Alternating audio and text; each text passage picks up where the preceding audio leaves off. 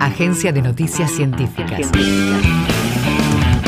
Información en tiempo real de la producción en ciencia y tecnología de la Universidad Nacional de Quilmes y las instituciones educativas y científicas del país.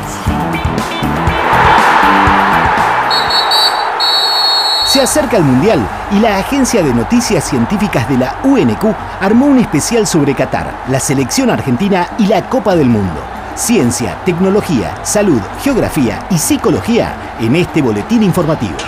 El Mundial de Fútbol será el más científico y tecnológico de la historia. Para esta edición habrá detección semiautomatizada de fuera de juego y pelotas con sensores. Además, los estadios y las transmisiones proyectarán animación 3D para mostrar si hubo offside. La inteligencia artificial y la ciencia de datos tratarán de convivir con el ojo humano y explicar el azar del juego. Cada equipo podrá realizar una sustitución extra por conmoción cerebral.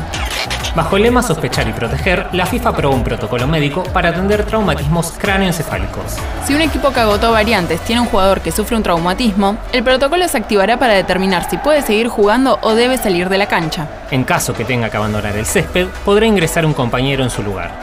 ¿Cómo es el país donde Argentina buscará la Copa del Mundo? Esta nación, cuya superficie equivale a la mitad de Tucumán, tiene una población aproximada de 2.8 millones de personas, donde la mitad es inmigrante. Aunque la construcción y los servicios toman cada vez más protagonismo, su economía está basada en la producción de gas natural y petróleo. Con aviones, medios de comunicación, intermediario entre Oriente y Occidente, Qatar quiere instalar su nombre en la escena global a fuerza de dinero.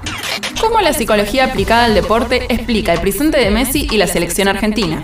Los hombres dirigidos por Scaloni lograron armar un equipo unido, algo fundamental para alcanzar el éxito. La buena comunicación, los roles establecidos y el liderazgo del capitán son claves para el desafío mundialista. En este sentido, ganar la Copa América les sacó una mochila encima. La confianza en ellos mismos les permite jugar con tranquilidad y ser uno de los candidatos a ganar la Copa.